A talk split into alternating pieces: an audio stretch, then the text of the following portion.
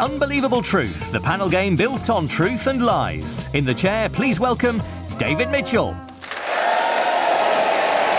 Hello and welcome to The Unbelievable Truth, the panel show about incredible truths and barely credible lies. I'm David Mitchell. Well, I've got four eager beavers with me tonight, and hopefully there'll be time to see them after the show. But first, please welcome Mark Steel, Holly Walsh, Tony Hawks, and Fred MacAulay. The rules are as follows. Each panelist will present a short lecture that should be entirely false, save for five hidden truths which their opponents should try to identify. Points are scored by truths that go unnoticed, while other panelists can win points if they spot a truth, or lose points if they mistake a lie for a truth. First up is Tony Hawks. Tony is often confused with the famous skateboarder Tony Hawk. But we've booked him now, so better make the best of it. Um, Tony, your subject is twins. Two children born at the same time to the same mother who are either identical or fraternal. Off you go, Tony. Fingers on buzzers, the rest of you. Twins Morris and Robin Gibb were taller than the other Bee Gees and wrote the song Tragedy about their decision to sing in stupidly high voices. Yeah, Mark. they were taller than the other one. No, it's the other way round. The non twin was taller than the twins. Yeah. What was his What was his name? Barry, Barry was was taller tall. than he was, quite, and he was Robin. over six foot. Was Barry. Barry. a brother then? They're all brothers, but two of them are twins. No. Was he older or younger? Yes.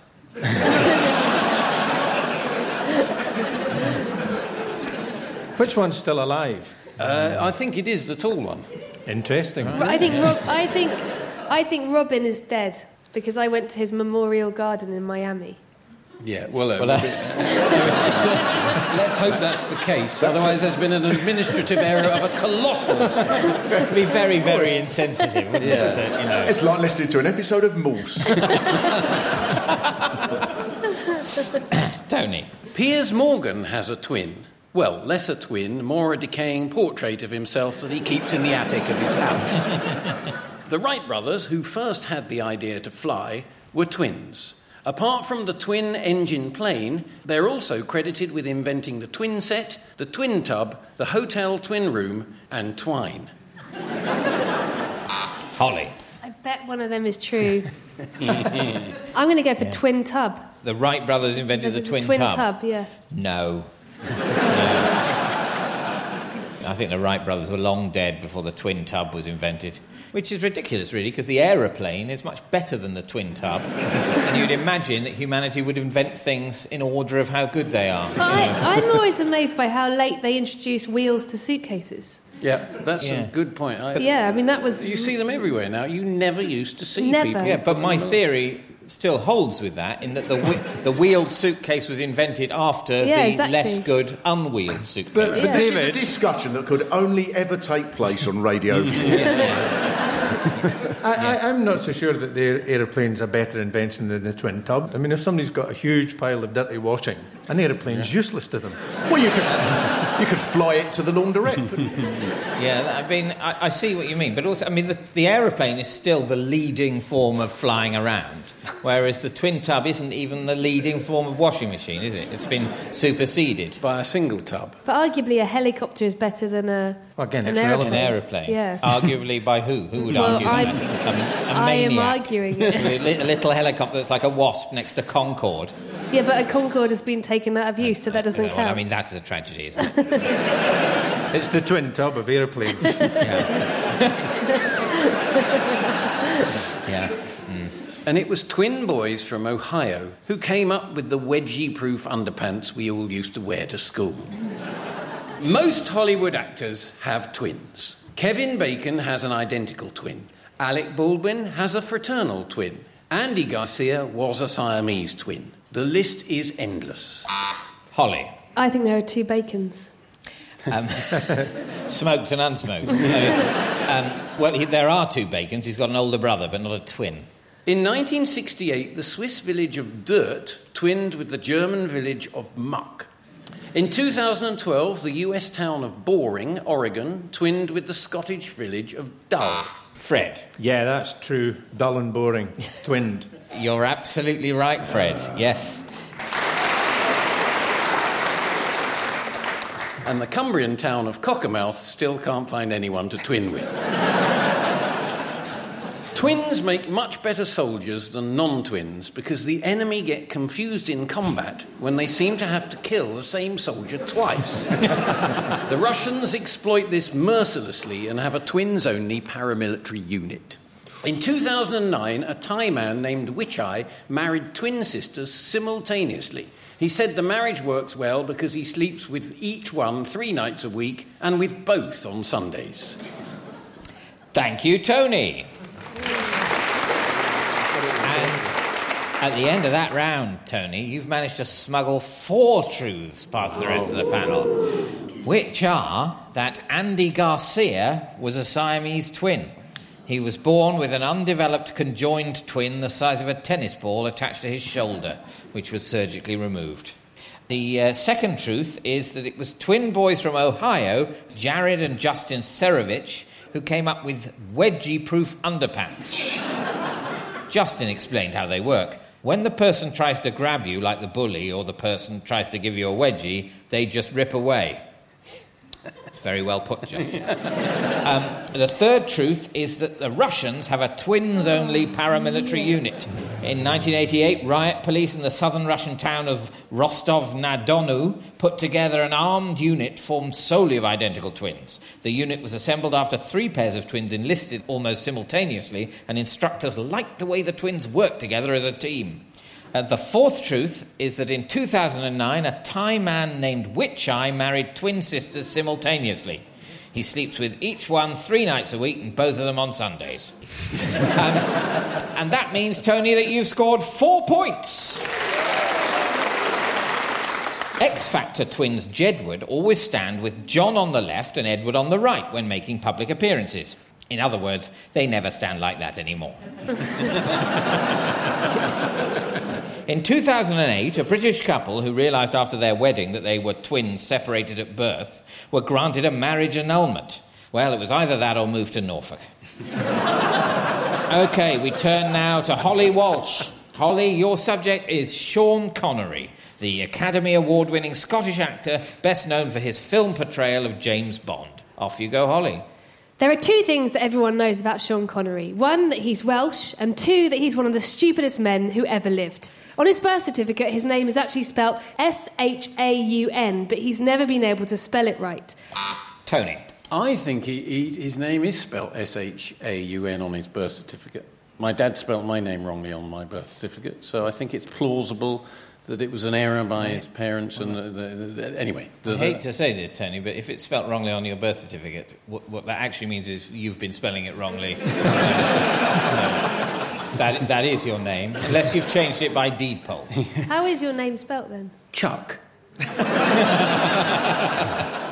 No, his name is spelt correctly on the Oh. birth certificate, and it is Thomas Sean Connery. Ah, okay. But Sean S E A N, I'd as like- in Sean I- I- Connery. my intention is to whittle away these four points I've gained as quickly as I can. Well, if removing 25% of something can be defined as whittling, then you're already doing it. The best example of his stupidity is that Sean Connery has absolutely no idea he's actually an actor. In fact, he was so confused during the making of Dr. No that he insisted on saying the name's Connery, Sean Connery, and kept asking Dr. No if he'd mind having a look at the weird rash on his balls. This inability to differentiate between fact and fiction has meant that he's turned down parts in several massive movies, thinking they were genuine job offers for which he was unqualified. For example, he refused to play Robocop because he thought they would turn him into an actual robot. He turned down Gandalf in Lord of the Rings because he didn't know any magic. And when asked if he wanted to be in Showgirls, his first reply was, Sure, how many? Tony. well, one of those he turned down. I think he turned down Robocop. No, I didn't turn down oh. Robocop. Another whittling there. Back in the real world, Sean Connery is so stupid he struggled to hold down a huge array of jobs. He's been a butcher, a baker, a candlestick maker, a candlestick destroyer, a milkman, the milk tray man, the Milky Bar kid. Mark. Milkman. Yes. He was a milkman. Milkman. Yeah, yeah, yeah. Bullseye. Yes, he left school at 14 and worked as a milkman before joining the Navy. He's been the milk tray man, the Milky Bar kid, a milk monitor, a coffin polisher, a French polisher, and a Polish polisher. The one thing he is very good at, however, is impressions. He's famed for his spot on impersonations of celebrities such as the taller Chuckle Brother, Roger Moore, Brian Blessed, Sweep from The Sooty Show, and a slightly un PC Ken Hom. In fact, he did such a good impression of George Best that he ended up playing three international games at, for Northern Ireland, and Sir Matt Busby offered him a place at Manchester United.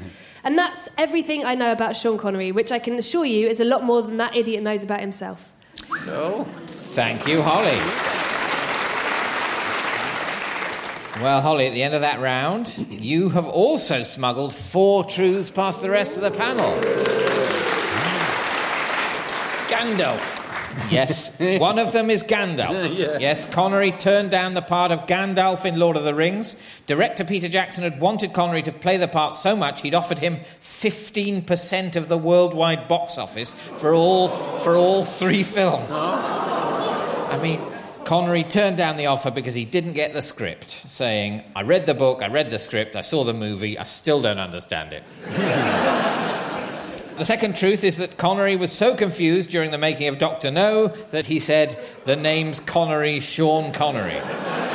According to the actress Eunice Gayson, who played the first ever Bond girl, Sylvia Trench, during the filming of the scene in Dr. No where Connery as Bond introduces himself to her, he was so nervous that he kept fluffing the now famous line by giving his real name. She says he came out with other permutations like Sean Bond and James Connery. The director, Terence Young, told me to take him away for a drink or two to calm his nerves. The third truth is that one of the other jobs he's done is that he's been a coffin polisher. After leaving the Navy, Connery returned to Edinburgh and took a number of jobs, including coffin polisher, bricklayer, lifeguard, and a nude model to Edinburgh art students. And uh, the fourth truth is that Sir Matt Busby offered him a place at Manchester United. He was offered a £25 a week contract to play for Manchester United in the early 1950s, but turned it down because he believed there was more career longevity in acting than football. David, might, might I, before we move on uh, for the audience, uh, do my Sean Connery impression? Please do. Uh, here you go.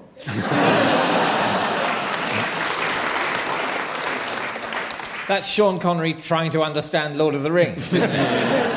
it? and that means, Holly, you've scored four points. Sean Connery acted in seven Bond films. Roger Moore also appeared in seven Bond films, but only acted in about one and a half. Sean Connery was in the Royal Navy, but he left after being given a seaman's discharge. well, these things happen. I imagine he gets lonely at sea. Next up is Mark Steel. Mark, your subject is golf. A game played on a large open air course in which a small hard ball is struck with a club into a series of small holes in the ground in as few strokes as possible. Off you go, Mark. Although universally renowned for their snobbery, there is a sound reason why golf clubs insist on strict membership rules to protect standards, which is that if they let the working class in, they'd just ruin the greens by dancing up and down on them, singing My Old Man Said Follow the Van on a piano, and then they'd tape all the clubs together to make one long pole and use it as a chimney sweep, getting soot all over the fairways, and then turn the clubhouse into a shop selling everything for a pound. And there's a really good reason why golf clubs bar women from joining. It's because the ball could easily get lodged in their cleavage, and then the lady would become hysterical and run home crying, and then the player would have to play the next shot from her kitchen where she'd be baking to recover. Some women have addressed this problem by owning their own golf course, such as Diane Abbott, who's turned the whole of Hackney into a crazy golf course with, with a huge windmill over Hackney marshes. And Celine. Fred. Yeah, so there are women only golf clubs. Yes, but that's not what Mark said. he said some women have addressed this problem by owning their own golf course. Okay, well, some women own their own golf course. Yes, well, that is true, actually, yeah. There, there will be women who own golf courses. right, but that's not the truth. But, well, you know, maybe one of the women Mark is suggesting is true, like Diane Abbott's not true. But you, know, you never Got know. that. That's. I mean, you've, in a way, you've spoiled the fun of this bit. That, that was my sole intention. Yeah, well, yeah. Um, but certainly, you know, it's been several hundred years now that women have been allowed to own property. So, I don't know, maybe a bonus point. Yeah, have a Thank bonus you. point. Yeah. Wait, a man just got a bonus point because women can own property.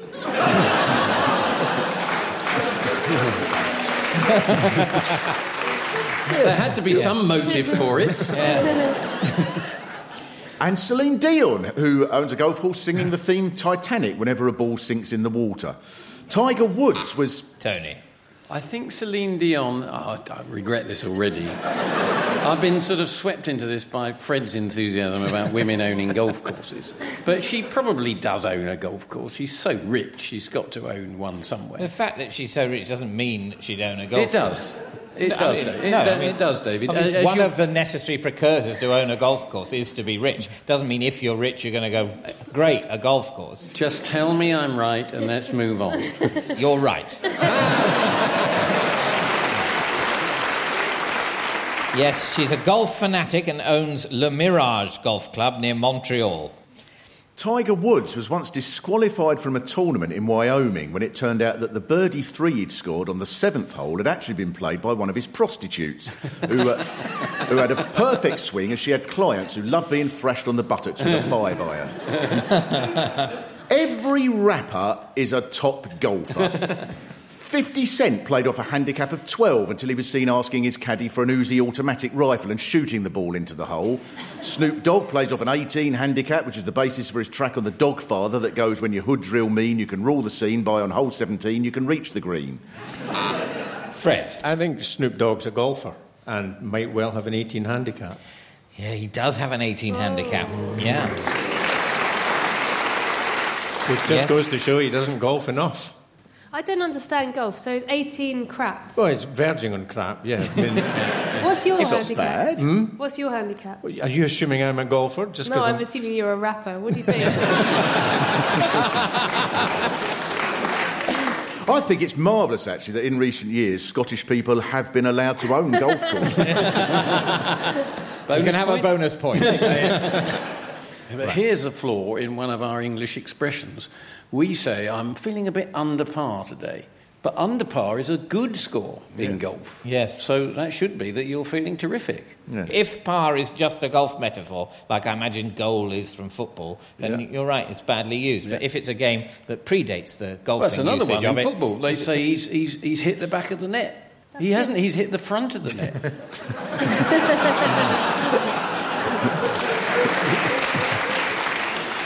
yeah, no, that's you true want to as hang well. out with me a lot more? I think this is the closest you've ever come to sporting banter, isn't it? yes, and, I, I realise why I've avoided it up to now.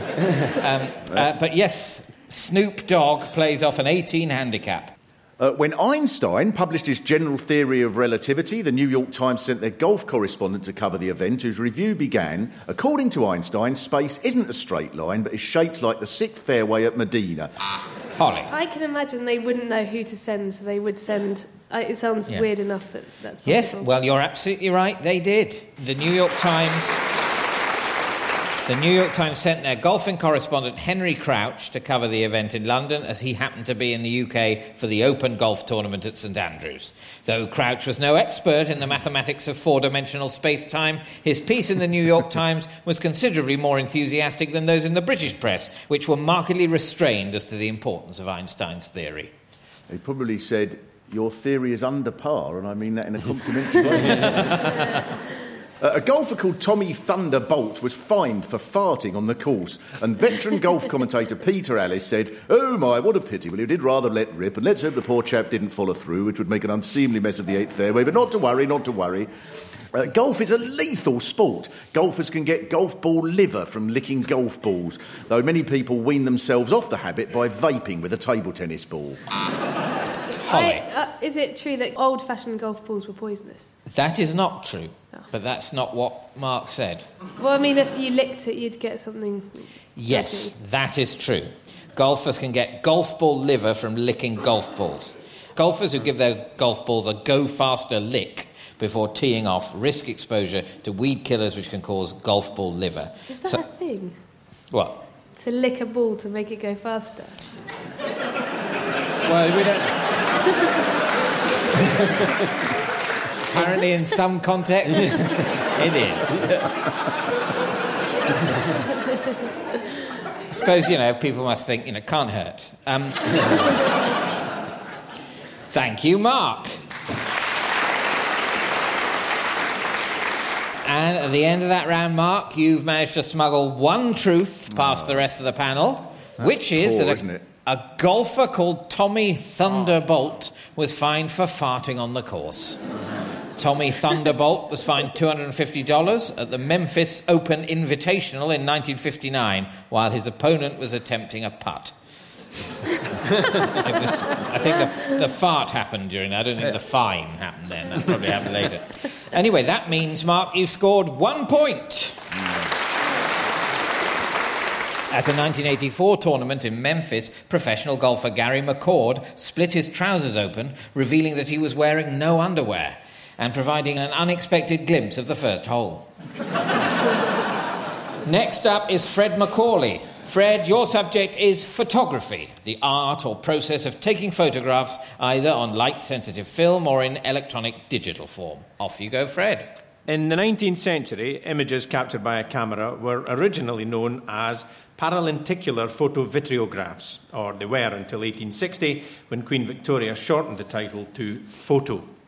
Near the end of her reign, when Queen Victoria was pictured holding a baby, she was so scared of dropping it that a royal maid was secretly placed beneath her vast skirt to hold the baby firmly in place. Mark, Yeah, that sounds right. the hiding baby maid? holding maid. That's absolutely true. Yes, well done. Oh. Yes, in later life, Queen Victoria had lost almost all the strength in her arms and could not support even a newborn baby. So, photographs of her holding her infant grandchildren had to be faked by placing a maid under her hooped skirt to hold the child in place. So, whenever you see Queen Victoria with a big, you've no idea what's going on under there. Churchill looks grumpy in the five pound note because the photographer who took his portrait had just snatched the cigar from his lips and popped in a Werther's original. Moments later, Churchill's face was wreathed in smiles as the crisp outer shell parted to release the sumptuously creamy inner caramel. Mm. The first photo finish in a horse race took place at Sandown Park in 1897. As they reached the finishing post, the horses had to pause, hold the position for 30 seconds while the photographer made his exposure. Mark. Right, not the pausing bit, but I reckon that'd be the first photo finish. No. No, of course not. How No. can it take it that quickly? Of course yeah. not. Yeah, they still had portrait finishes then, I think. um, no, the first course, photo finish. I got overexcited. First photo finish was at the Del Mar Turf Club in California in 1937. Yeah. Saga magazine briefly introduced a saucy photo feature titled Readers' Mothers. and the bi and the bi-monthly Barbed Wire Collector magazine featured a section where married barbed wire collectors were invited to send in photos of themselves with their collections to be crowned Prickly Pair of the Month. Holly. People who love barbed wire would get magazines, and they would want people to know that they were keen barbed wire lovers. That's exactly why I'm assuming this does in fact happen. Oh. Yeah. Oh. Each prickly pear photo had an accompanying article about the couple, including how long they'd been married and how big their collection was.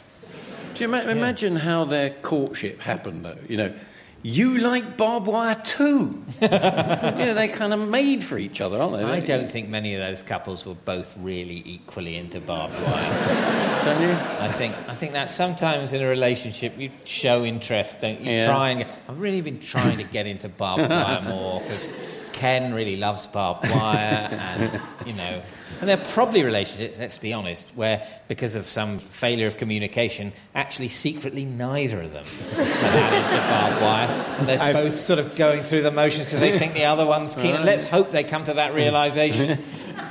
Photographic giants Kodak sponsored America's first full colour TV detective series. The hero was to be called Kodak until the US Broadcasting Commission forced them to change it. However, they did agree to let the leading actor change his name from Radio Savalas to Telly. Tony, I think it was going to be called that, and they changed it to Kojak. you thought uh, Kodak. Yeah. I don't mean. no, no, it wasn't. No. no Now, what you're doing there, isn't it, is sniggering at me. That's not becoming of the host I'm just, of this show. just entering into a general spirit of jollity engendered by the evening. It's I'm not hard, you- mocking you directly. It's really hard, this, trying to spot all these truths. and you'll just sit there all smug because they're all written down for you. Yes, no, this is definitely, I'm much more comfortable in this role. Yeah. Visitors are not permitted to take flash photos of the log cabin in which Abraham Lincoln was born, as it might damage the logs. Visitor to Trump Tower are not permitted to take flash photographs because the designer responsible for the decor is so ashamed. Thank you, Fred. And at the end of that round, Fred, you've managed to smuggle three truths past the rest of the panel, which are, which are that in 1860 it was Queen Victoria who first shortened the word photograph to photo. According to the Oxford English Dictionary, the word photo was first used by her in a letter dated in that year. The second truth is that Churchill looks grumpy on the five pound note because the photographer who took his portrait had just snatched the cigar from his lips. The photo was taken in 1941, just after the Nazi puppet government in France had sworn to wring the neck of Britain like a chicken. Churchill's steely, belligerent glare in the picture, which appears to show a face resolute in the face of crisis, was only achieved when the photographer, Yousuf Karsh, cheekily plucked the cigar from Churchill's lips moments before the shot was taken. And the third truth is that visitors are not permitted to take flash photos of the log cabin in which Abraham Lincoln was born, as it might damage the logs. Incidentally, seven American presidents were born in log cabins. And that means, Fred, you've scored three points. A photo of Princess Diana was once used on posters promoting birth control in Pakistan as a prominent example of a woman who only had two children. She used the birth control method known as hating your husband. Which brings us to the final scores. In fourth place, with minus one point, we have Mark Steel. In third place, with no points, it's Tony Hawks. In second place, with three points, it's Holly Walsh. And in first place, with an unassailable four points, it's this week's winner, Fred MacAulay. That's about it for this week. Goodbye. The Unbelievable Truth was devised by Jon Naismith and Graham Garden and featured David Mitchell in the chair with panellists Mark Steel, Holly Walsh, Tony Hawks and Fred MacAulay. The chairman's script was written by Dan Gaster and Christine Rose and the producer was Jon Naismith. It was a random production for BBC Radio 4.